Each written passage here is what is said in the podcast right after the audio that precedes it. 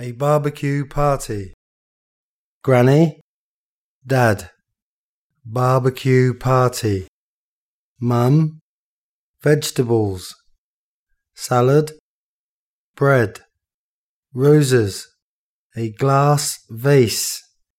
My little brother, my younger sister. Last weekend, Granny paid us a visit. Our whole family was so excited that Dad decided to throw a barbecue party for Granny. Mum prepared fresh vegetables for the salad. She even baked her own bread to go with the meal.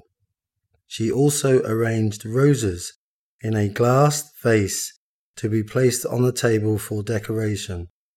At the party, my little brother was reaching out for a taste of the salad while my younger sister enjoyed preparing the meal so much that she asked Dad if he could throw a barbecue party for her.